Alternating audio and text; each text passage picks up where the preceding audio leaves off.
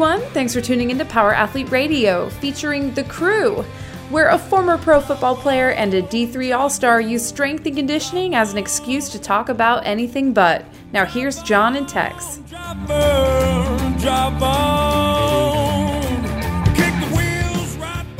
Hey, Power Athlete Nation. Welcome to another episode of Power Athlete Radio. I'm joined with Mr. Chris McQuilkin, aka Tex, Howdy. and we have Dr. Matt Zanis here dropping in. Thanks for having me. Yeah, Pleasure welcome be to, episode 517 of Power Athlete Radio. And um, I'm stoked that you're here, Doc. So I heard that you have some questions. Uh, instead of calling in and leaving them on the hotline, you decided just to show up in person with your hotness and drop us some questions. Is this true? Bringing all the heat today. Yeah. Well, 929 464 464 Zero. 929 Ing Ing. Zero. Yeah, that's the number for our hotline. I like the fact that you just kicked the door in and said, hey, you know what? I got questions. You got answers. Let's drop them. So let's open up this segment with Ask Us Anything. You know, I am a longtime listener of the podcast. I know you Two- 2011, actually, to date it. Uh, but yeah, I actually went out and asked my cohort of people for some questions for this podcast. And we got a, a bunch of them. I think these are really good, philosophical, thought provoking questions, and I'm excited to get after them. Oh, well, Yeah. let's, uh, let's launch in. All right, first one. You ready? Yeah. Ready, ready? Okay. What does it mean to get a seat at the table versus expecting an invite? So that's kind of a big table or a big thought. Like when you think of the table, what are we really looking at? Are you talking about like within strength conditioning? Are you talking about within your family? Are you talking on a global scale? And I think that every person has to establish that for themselves. Like, what does it mean to be sitting at, at a table with your peers and considered to be, you know, friends and family, or more importantly, an influential person that deserves to have a voice? Um, when you when you when you actually just said it right now, two things came to mind. One was uh, the program, you know, our boy Latimer, Uh-huh. seat at the table. What for those guys, they sat at different tables. Their starting defense sat at a table at, at meals. Their starting offense sat at a table at meals. So there was like a seat specific for him. So it was uh, not only a metaphoric thing that he was, you know, on the starting defense, but it was a physical seat at the table. And then the other thing is, I've always been a fan of the Arthurian legends. Um, Knights of the Round Table? yeah, the Knights of the Round Table. The idea that we're going to create a big table, there's going to be no head, no foot, uh, and that everybody's going to be equal at this round table. Now, obviously, we're at a rectangular table, and I'm sitting here at the head, um, but that's because uh, you know this works better in our you know three person configuration. Um, but I think when I think about earning a seat at the table, it's uh, being considered an equal, being a contributor to something that allows for people to better themselves. Uh, in terms of power athlete, you know, somebody that contributes, somebody that can, you know, teach and and you know write and influence and speak, and you know, just is a uh, a good ambassador, and more importantly, embodies what we hope to see here at Power Athlete. My fast thinking, my immediate response was going back to when you're trying to find your foothold in your career, internships, and you got to take a number of them. And the attitude was always you're going to do such a good job in your internship, you want to make it hard for them not to hire you. So that was always the the mindset and the approach that I took to internships or opportunities. And I mean that place at the table would be even if they couldn't hire you, you left a lasting impression that then they were willing to make a call for you or be at the front. Uh, and we think of Donnie Maib at University of Texas, where football had a turnover of a co- coaching staff, and you know they bring their teams in, but now Donnie is a, a good friend, and he's able to, you know, make connections for Power Athlete, recommend it, come hang out at Power Athlete. But he was in that position as a, a mentor of the interns at University of Texas, and now you know, he's still willing, and I, that's a representation of the place at the table. You know, with that individual, while it may not be on a University of Texas staff, it's still within his, like his community. Well, Yeah. I- uh, the biggest thing, and, and I think what, um, you know, the the idea of earning a seat at the table is contribution. Like, what are you contributing to the to the greater good, to the cause? Uh, you know, and it very well might be that you don't want to sit at anybody's table other than your own, and then you can do like my dad always joked about: don't ever hold your uh, fan club meetings in a phone booth. So I think about like if you're sitting at your own table and nobody's at the table with you, is it really a table or are you just resting your legs? You know. Um, but I really think it comes down to uh, like very few things in this world are given to people. I mean, uh, e- even people that are you know born into vast wealth and generational wealth, whatever. Like, there's still a responsibility to be able to extend and to be able to uh, uh, be a you know contributing member of something. Um, very few times are, is anybody handed anything without uh, you know any friction or work or, or effort that just goes on and does amazing things. I mean, you know, I, I think I in my uh, in my bathroom I have one of the quotes. Uh, I think it's a Seneca quote that you know you can't sharpen a blade without friction. You can't uh, grow as a man without trials. You know, you need trials and, and battles and fights and wins and losses to effectively sharpen your blade. I mean, that's the friction. So um, I think if you want to earn a seat, you have to go out and snatch it, steal it, fight for it, battle for it. Very few things are given. And if you're sitting at home waiting for the invitation, I think your phone's never going to ring. I think, you know, for me, when I hear asking for a seat at the table or earning a seat at the table, the first word that comes to mind is that community. And then what does it mean to be a part of that community? And, and John, you brought up a really good point there of what can you provide? How can you contribute? And that's the idea of being useful. Like, are you actually a useful member contributing to this um, community? And if you can't be, I don't think you deserve to even ask the question of, can I be a part of this community? Can I sit at your table as well? Well, on that note, if you're looking, let's say there is a a community and certain amount of skills that that community needs. If you're just, if I'm looking at Zanis and to be the most badass PT, and I'm just in line with his skills and waiting, okay, I'm going to be the next Zanis. I'm going to be the next Zanis. Why is nobody calling me? Versus, oh, here's a different skill. I see this as a need within said community.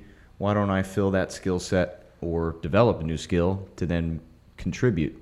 And that's actually a really perfect example, John. I don't know if you remember during my block one test, at the end we were sitting at it might have been this very table, and we were going It through was. yeah going through the, the review of the things that you liked, the things that I could work on, and all that. And it came down to the end, and I remember I was getting up out of the seat. And I told you that we were going to be doing really amazing, great things together, Yeah.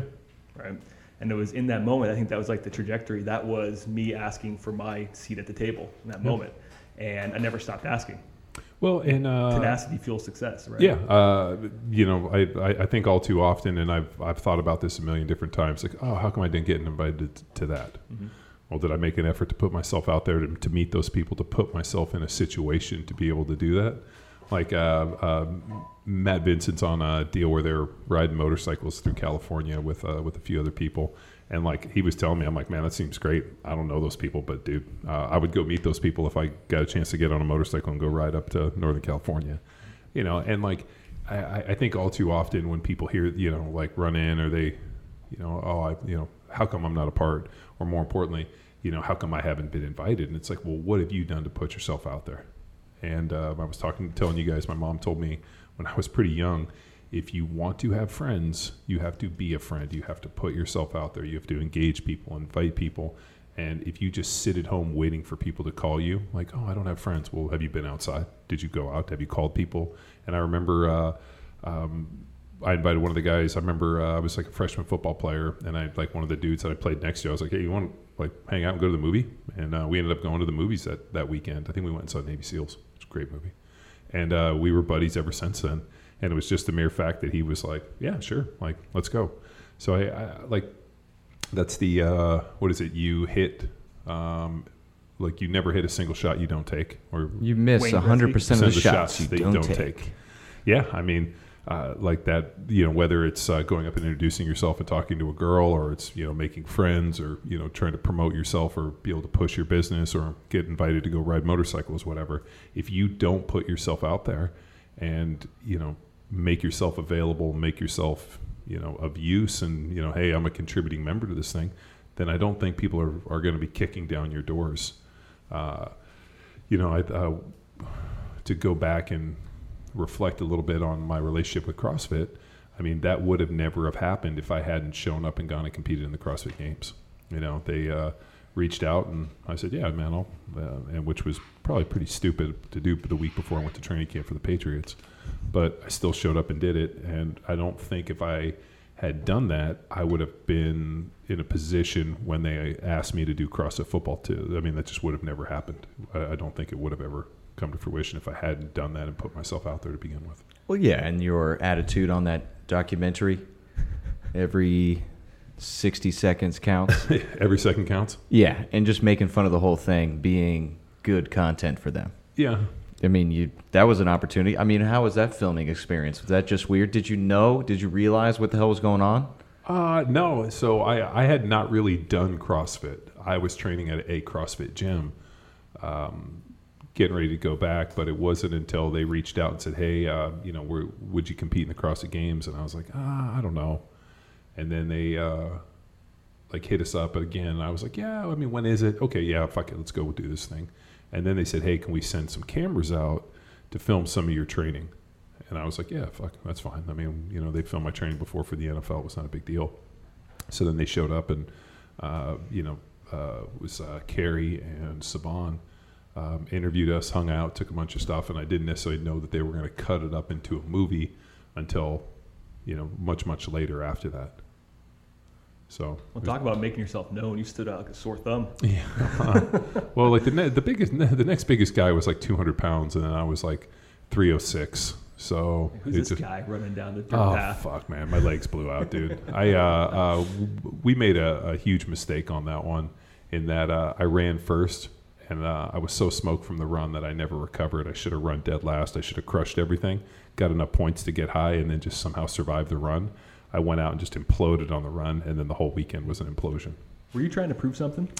Uh, you know, maybe. I mean, um, I've, I've always uh, taken this idea that you know I thought I was um, you know extraordinary that I could do just about anything. And during my playing days, I felt like I was superhuman, that I could do anything, that uh, I could play at the highest level, I could lift all the weights, I could run, I could do all these things. And um, e- even through injury, I remember hanging out with Mark Schlereth uh, when I was a young guy, and Schlereth was like, "Everybody can do it when they're healthy, but can you do it when you're injured? Can you do it when you when you're getting old and you've had surgeries?" And so I always thought that was an interesting observation that you know everybody's pretty good when they're healthy. So um, I just had this idea, and then you know the training was going really well. Um, and when they shot it out there, I was like, "Yeah, sure, I'll go out to the middle of nowhere and fucking roll some dudes up." But I, I, I didn't necessarily know a ton about CrossFit. Like I didn't understand, uh, you know, that Chris Spealler at 5'6", 130 pounds was going to be there, and the dude can do burpees like a, like you know something else. Spider rabbit? Yeah.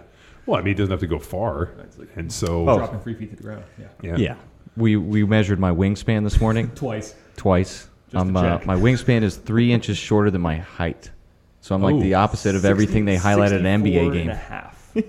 64 and a half. That's not good. Norm, Oh, norm great bench press, guys. yeah. And all that all came from the fact that we're standing, sitting over there doing our, our kneeling lunge or kneeling uh, presses, and it was like he's like a little piston.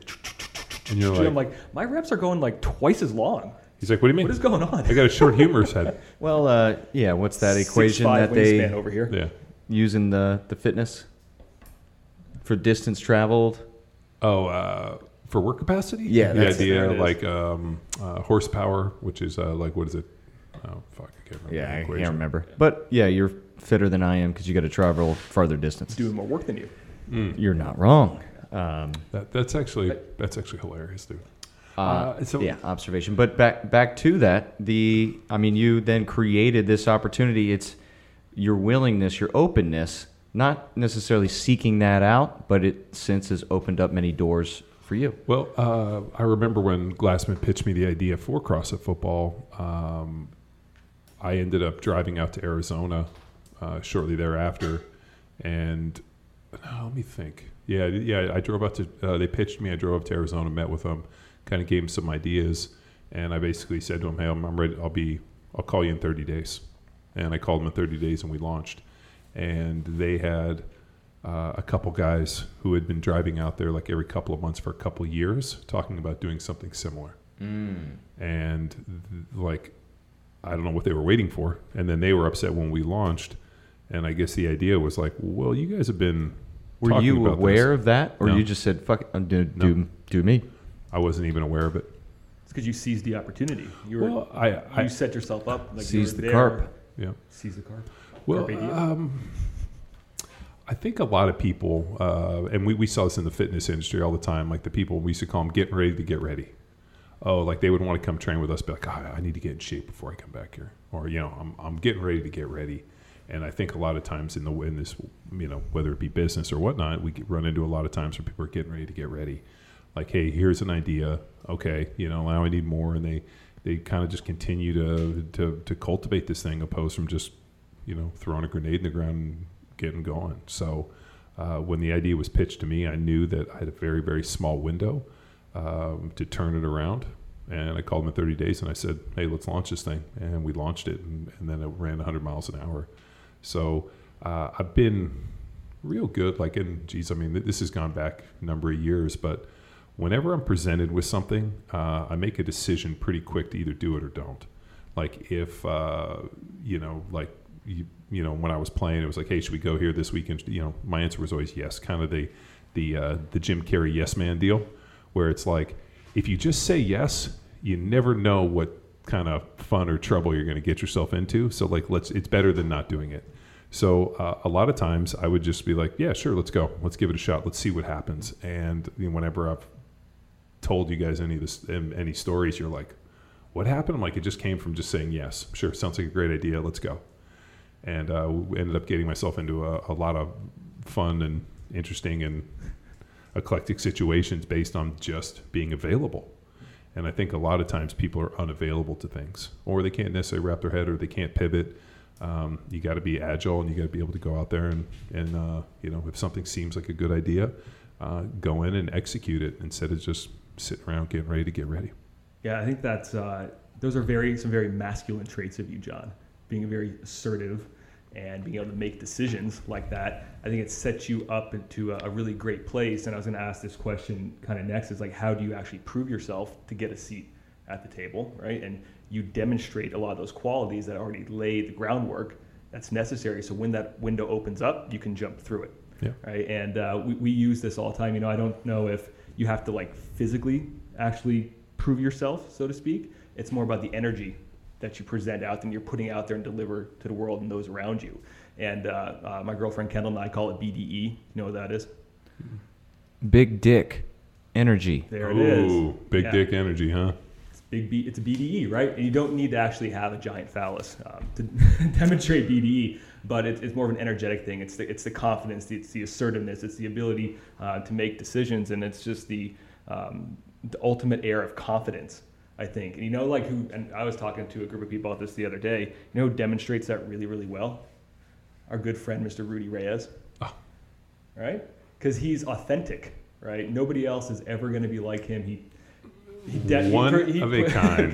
yeah, very, very one of a kind. Uh, but he puts himself out there, and he doesn't Yeah. care what you think about him.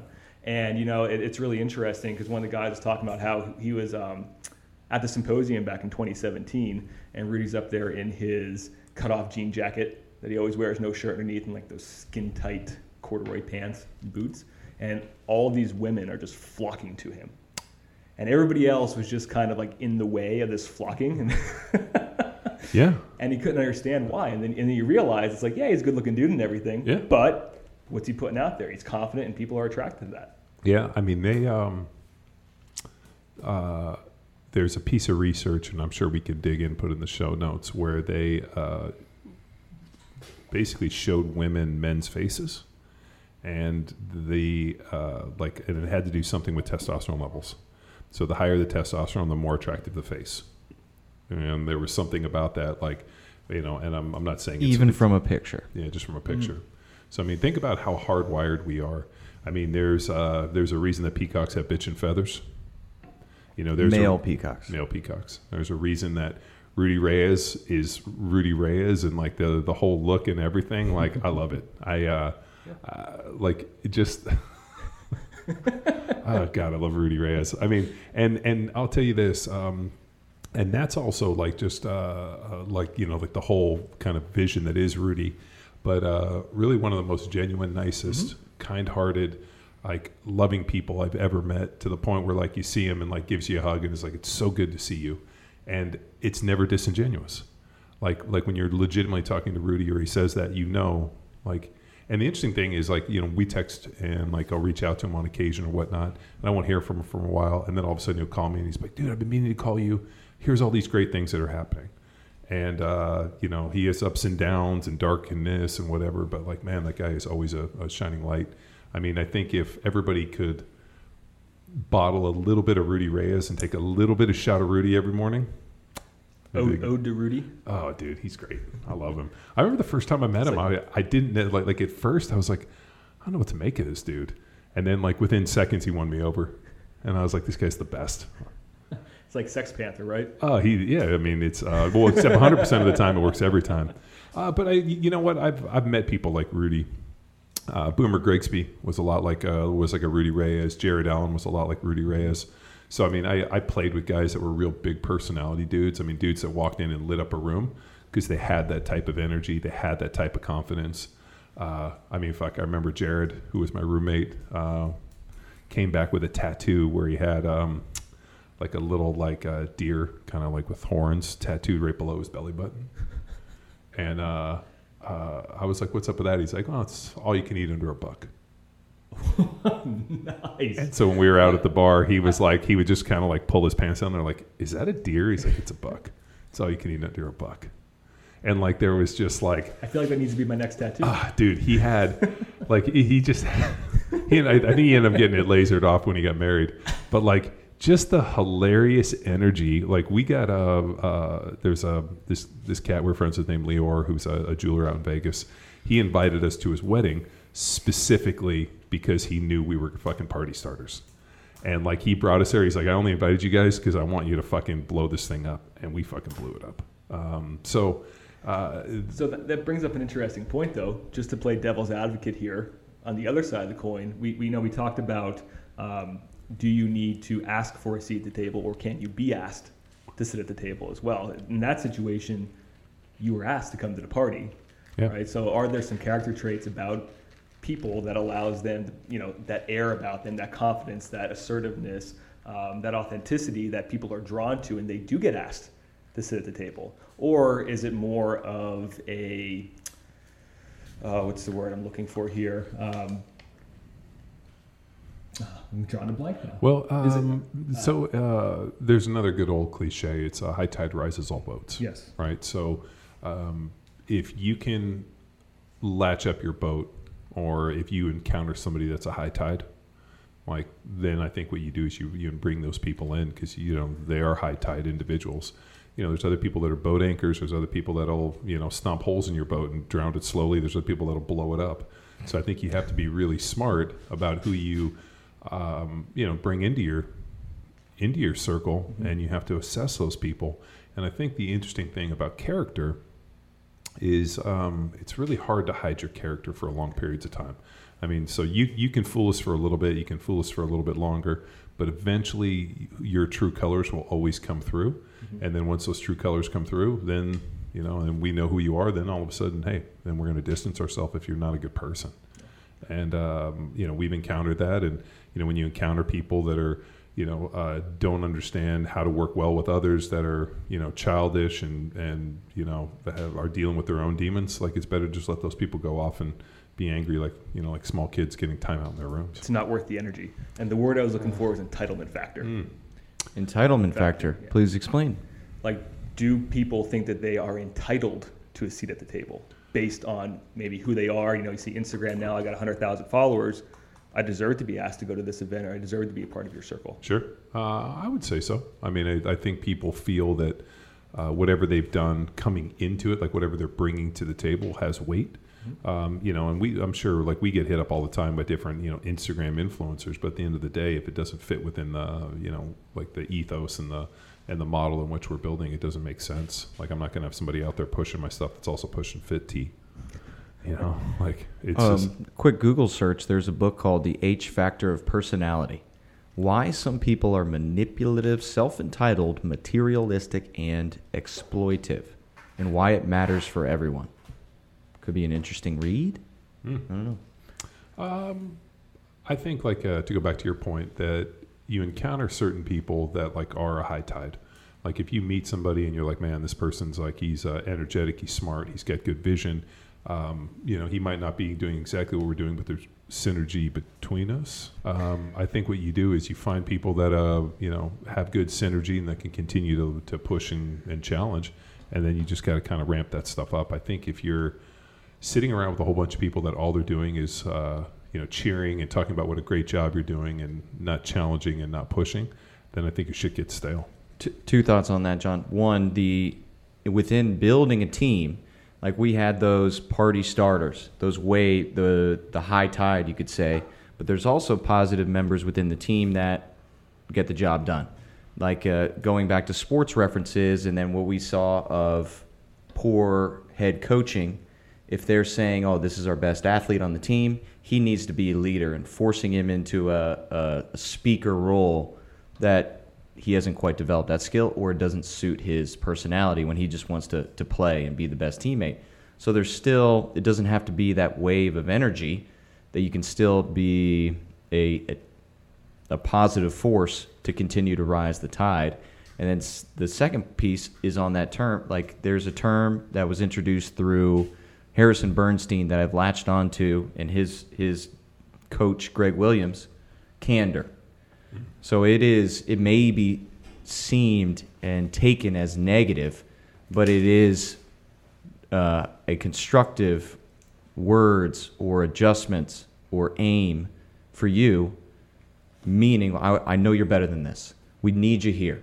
What about this? So it's an expectation that you're delivering honest feedback to your teammates that may feel harsh, and then I mean, it, it, could be on them to how they take it or on you to how you deliver candor, but it's raising that level of expectation of your team that may be, you know, a little harsh versus the all positive, like rah rah, go around the corner and stay. So like that is a that is a, a very deep term that uh, that I held on to from our conversation with Harrison Bernstein. That man, good coaches know how to de- develop that candor within their athletes and teammates and then some of the NFL coaches that you've continued to speak positive about, man, we know they held you to a higher standard than you may. I know you had that drive within you, but still they knew you could just get a little bit more out of you by giving you honest feedback. Yeah, I mean, um, being a professional coach, uh, especially on like a sports team where you know your job is dictated based on wins and losses and trying to do this. I mean, uh, you know, it's different than like let's say you know coaching athletes in terms of uh, you know here in the weight room and performance like now all of a sudden now you're trying to get people to play at their peak level. You're balancing things like family and contracts and this and all a million different things and now you have to get all those guys to work in concert. Um, and i mean the nfl is interesting but uh, i'm always amazed with the uh, like the volatility of, of nba teams because those guys are such big egos because they're so like they're such interesting athletes and uh, they come from like such different mindsets and different places and different skill sets. And these guys, when they go to a team, you know, some like uh, you know James Harden, you know, goes over to you know Brooklyn from Houston, and you know you got these guys constantly moving around, or you know you have a guy like LeBron who goes to the Lakers, and it's just amazing where they bring in, and it's really the fact that like one player can make a huge difference in basketball. I mean, I always thought that one player did make a difference in the NFL until I saw Tom Brady go to Tampa Bay and realized that fucking one player can take a team that's maybe going to make the playoffs and turn them into a Super Bowl contender. Uh, but in basketball, you take a team that you know might be kind of mediocre, you bring a LeBron James there, and all of a sudden now they're contenders. So, or you know, Steph Curry.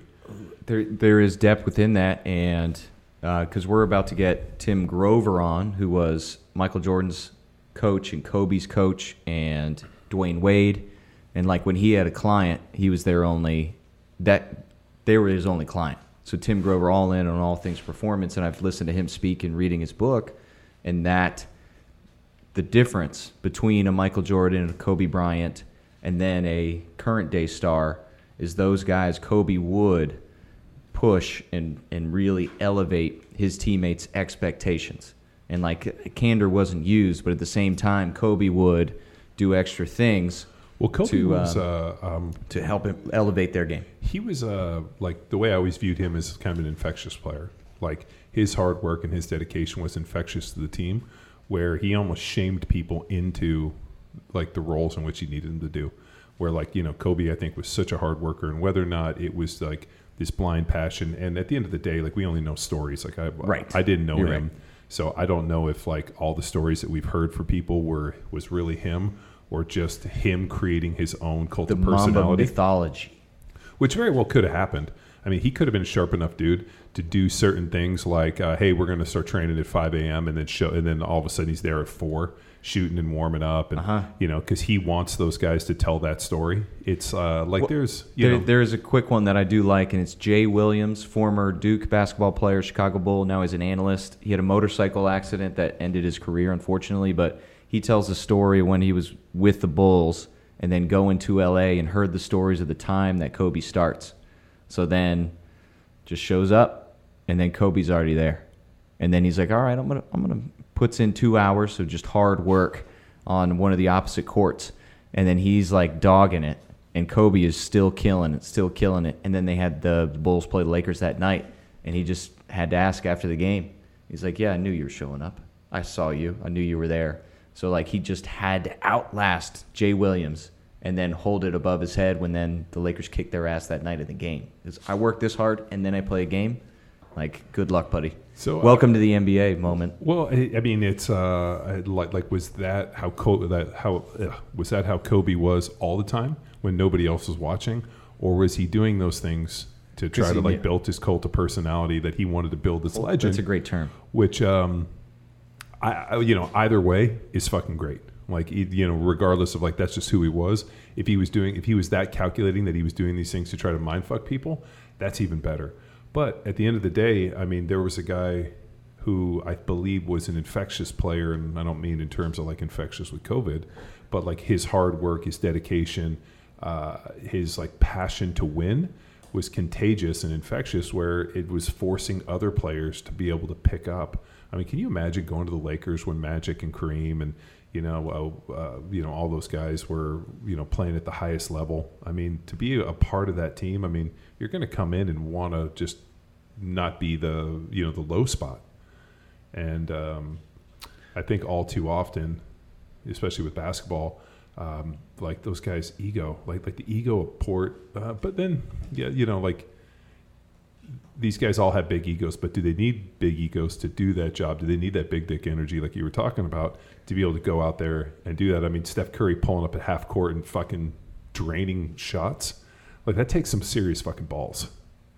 Like, I, like, I, uh, I'm a Steph Curry fan, but he absolutely ruined basketball. Like, I'm, I'm like watching basketball with the kids, and Steph Curry's on, and my daughter's like, he just pulls up and shoots it every time. I'm like, yeah, but they're fucking killing him. Look at this. And like, the, then she's like, but the other te- guys don't get to shoot.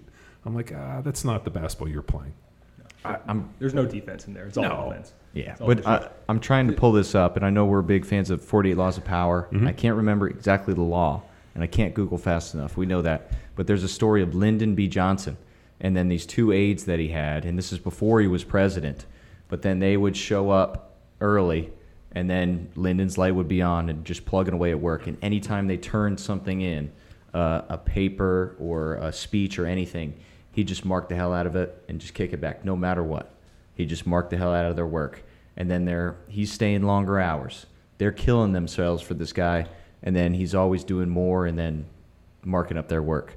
So it's these guys' representation of who this guy was to then just inch them a little bit better, a little bit better. And I mean, back in that day, they didn't give him an inch, and that's what helped him rise to power. And we won't get into that specific, but just the the essence of that, of how he led from the front and was always forcing people to elevate themselves. Well, it's the culture, right? It's the culture of the organization. It's the culture of Lyndon B. Johnson's office. It's a culture of Kobe's basketball team. I don't know if it's necessarily if these types of leaders are capable of faking those types of leadership qualities, right? I feel like that would take way too much energy. Mm. Don't you think? Um, like to be able to no. like say, "Hey, I'm only going to turn it on just because the cameras are on, just because everybody's around me." Uh, I disagree. I think when you have people that are extremely smart and calculating it at a high level, I believe that uh, nothing is over, like, like nothing is beyond them. Everything's intentional. Yeah, like uh, Will Shields, for example. Um, you know, in the Hall of Fame, I was fortunate to play with next to him for a number of years. Uh, he would show up and work out at like 5 a.m. Right, so come in super early before everybody, work out, take a shower, then he would get back in his clothes, he would drive around and then drive in the entrance like he was coming fresh, and then come in and pretended like he hadn't worked out. So he would just come in and be like, ah, you know, like it was the funniest thing. And I remember being like, uh, working, working. He's like, no, I'm not working out. I'm like, oh, okay. So then we would get dressed and go down. And then I remember like years later, I was talking to Jeff Hurd or uh, one of the guys, and they're like, yeah, no, Will trains every day. He comes at like 5 a.m. I meet him here. I was like, then why does he get dressed again, like, and put on his clothes and play this whole little charade? And it's like it's part of his little mind game. It's all calculated. And yeah, I mean, so I, I really think when you have guys like Kobe, and maybe Kobe was just a workhorse and like that was just who he was, and it didn't matter if he showed up because, you know, pretty consistent on these stories. But what if he wasn't? What if it was all calculated and it was just his, like, this was his hustle. This is how he got over on guys. This is what how how he portrayed, or he knew that if he did it in certain places, people would tell his legend. I, I, I don't know. I mean, That, that, that's a, That sounds like harder work than actually doing it. right, yeah, it just seems point. like easier just to show up and do the work. Okay.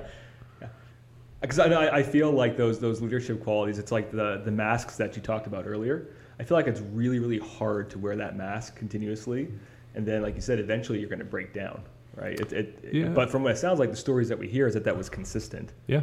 I mean, it's. Um, So I think it's just a part of the you know the ethos of the one interesting thing about playing the NFL, um, you know, you get 17 weeks to play a season, and then you got preseason, postseason, whatever. It ends up working out to, you know, 24 plus weeks. I mean, if not longer, like 27, 28 weeks.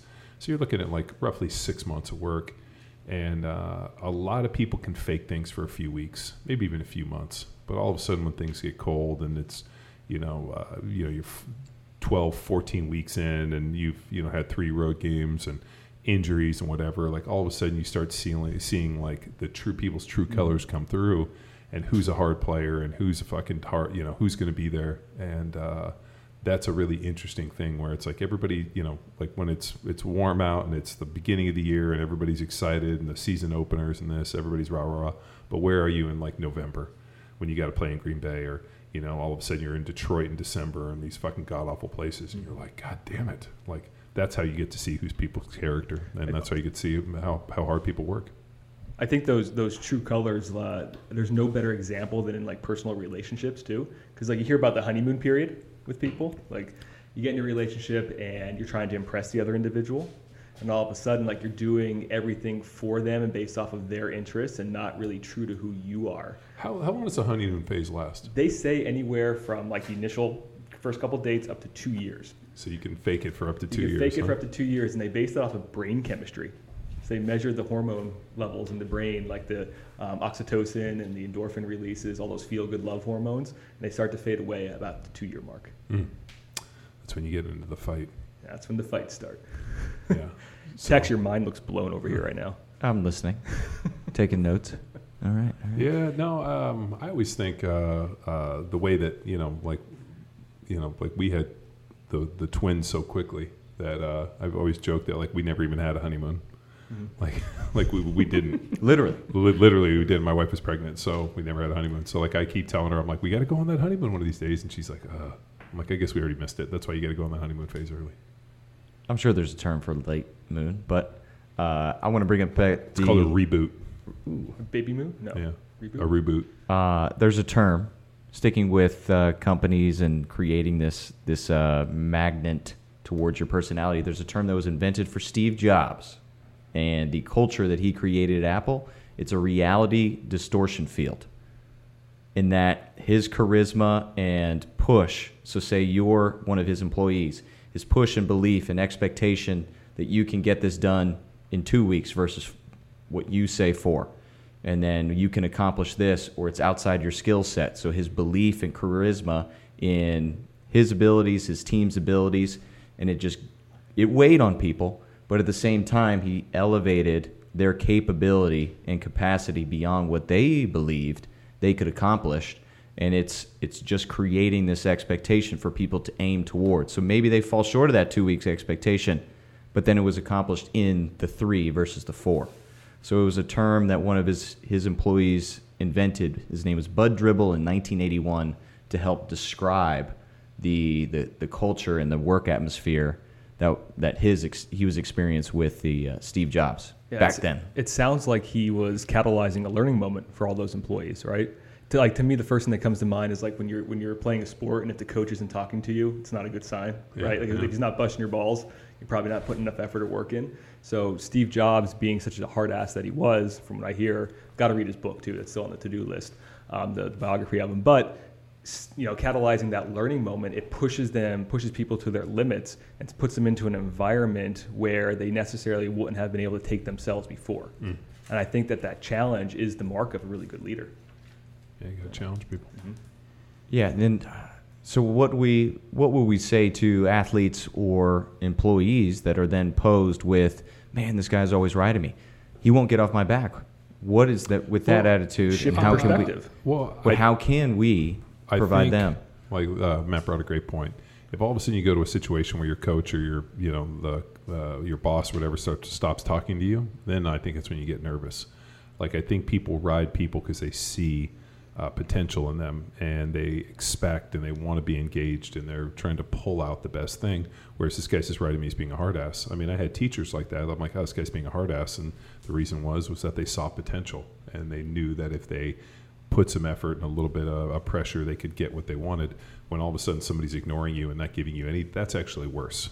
You know, and I, I- I've told this to my daughters at school. They have a teacher, and she was real hard on my on my one daughter. Um, and I'm like, Jamie, it's because you're smart and she expects a lot from you. Is why she's hard on you.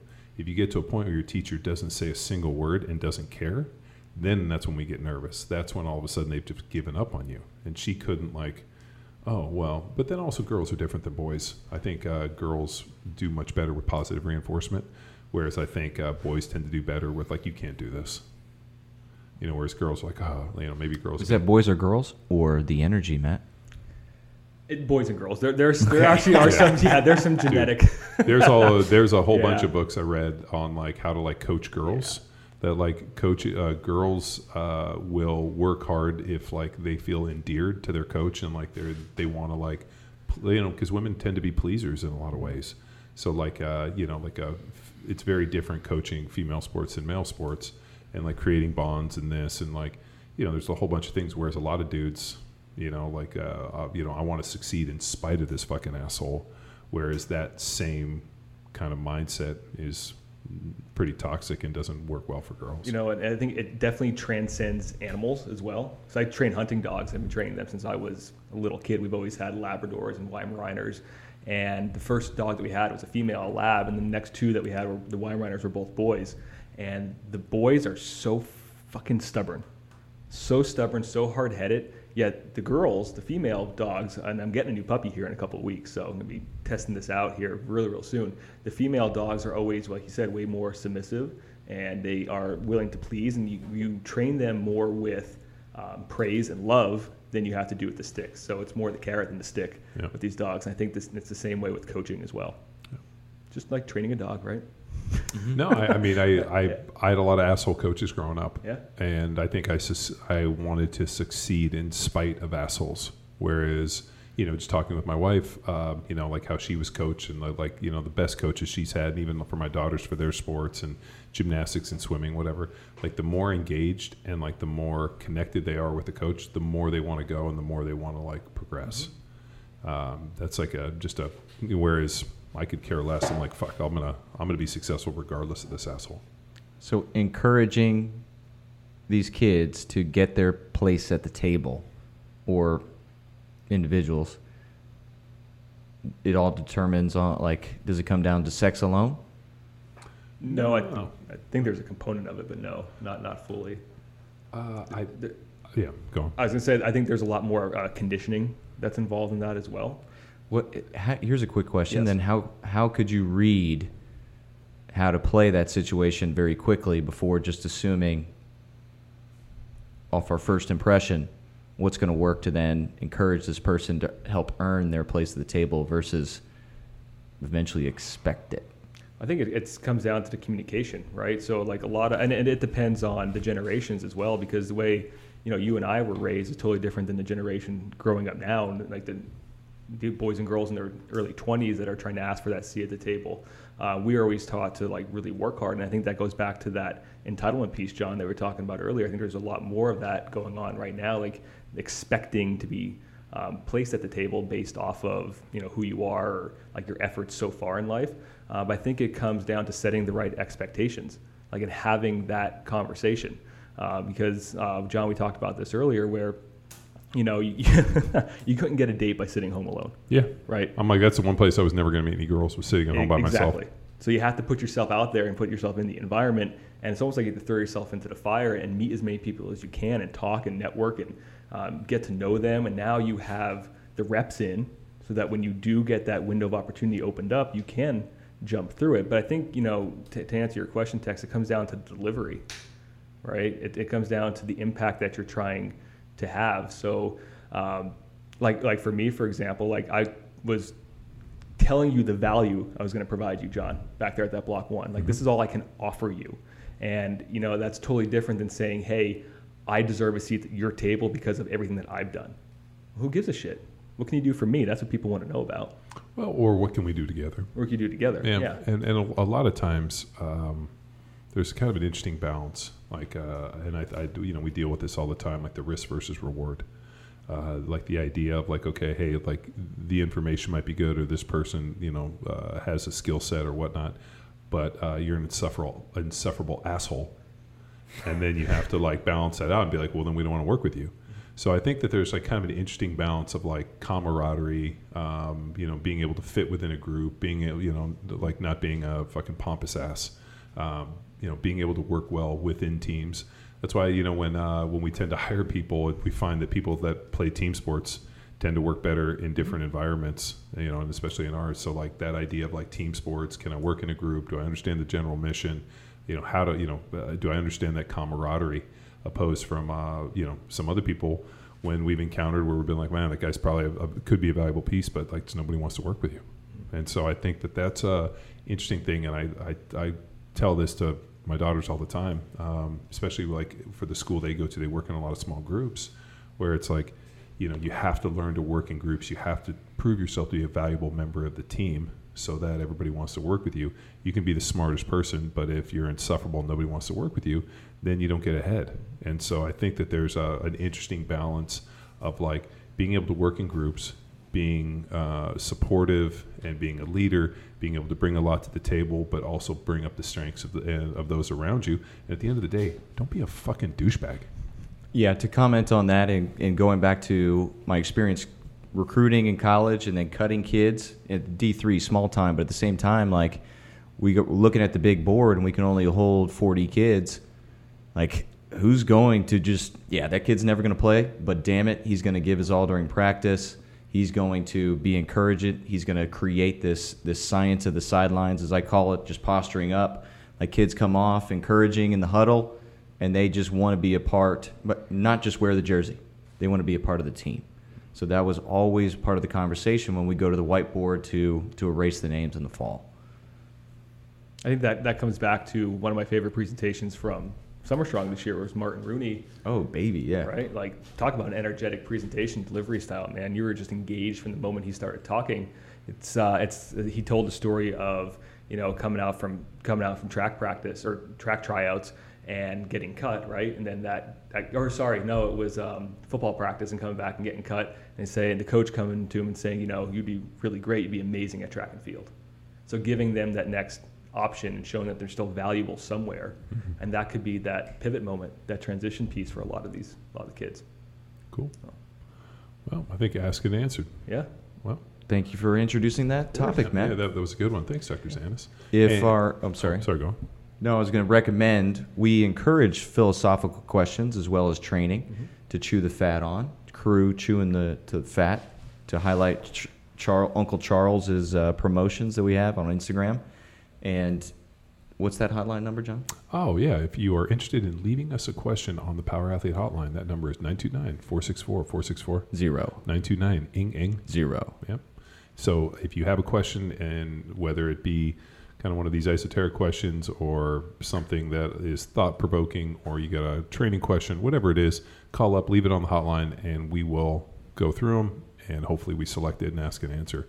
And if you're sitting anywhere listening to this podcast that does reviews, smash us a five star review, leave us a, something funny uh, and you know fitting of this podcast And uh, if it's good, we'll have our boy Chauncey read it. Mm-hmm. So, all right. Great. Well, thank you for tuning in to another episode of Power Athlete Radio. I'm John. I'm with Tex and Matt Zanis. And bye. Bye. Now it's time for you to empower your performance. Head to powerathletehq.com backslash training to choose from a number of programs to meet your specific performance goals. And if you like to break a mental sweat too, visit academy.powerathletehq.com and become a real stakeholder in you or your athlete's success. Until next time, bye!